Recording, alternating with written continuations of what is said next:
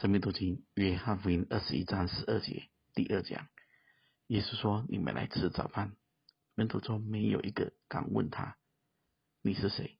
因为知道是主，耶稣就来拿饼和鱼给他们。主要他们来吃早饭，主也预备好的饼和鱼给他们。主是先给他们供应，才有给他们托付。这是我们信仰上很重要的次序，先有得着，才能给予。大家都听过一句话，叫做“主恩满意”。满意就是说，那是涌出来的。在特殊的状况下，主也会要人没有就给，但大部分的带领中都是。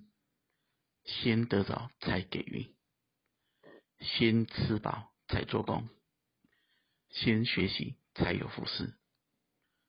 如果路德没有拾取麦穗得着麦穗，怎么供应给他自己跟他的婆婆呢？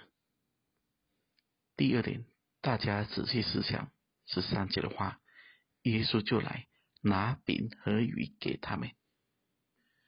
这里有些鱼。是刚才他们抓到的，那些鱼是在大海中抓到的，是从世界得着的。但要给人，都要透过主的手，就好像五饼二鱼的饼，是一个小孩子交给主的。如果这个孩子把这五饼二鱼分给其他人，就只有他。跟他几个朋友能吃饱，但是交在主的手中，成为了一个很大的神迹。五千人吃饱，不包括女人跟孩子，还有剩下十二篮筐。因为在主的手才是无限的，才是真正的祝福。另一方面，大家要知道。我们所拥有的一切，如果真的要成为别人生命的祝福，都要经过祭坛。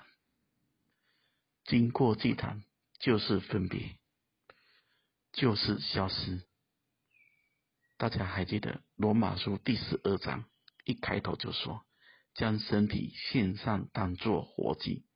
活祭既是死的，也是活的，不是凭着自己。”想怎样就怎样。可能有人会问：那我怎么知道有没有经过祭坛，有没有经过主的手？那么我跟你说，你先问问自己：有真的寻求过主吗？有真的按真理而行吗？有肢体的交通印证吗？有环境的开路显明吗？所以，凡要给人的，都要经过祭坛，经过祭坛，才有永恒的价值，才有无限的祝福。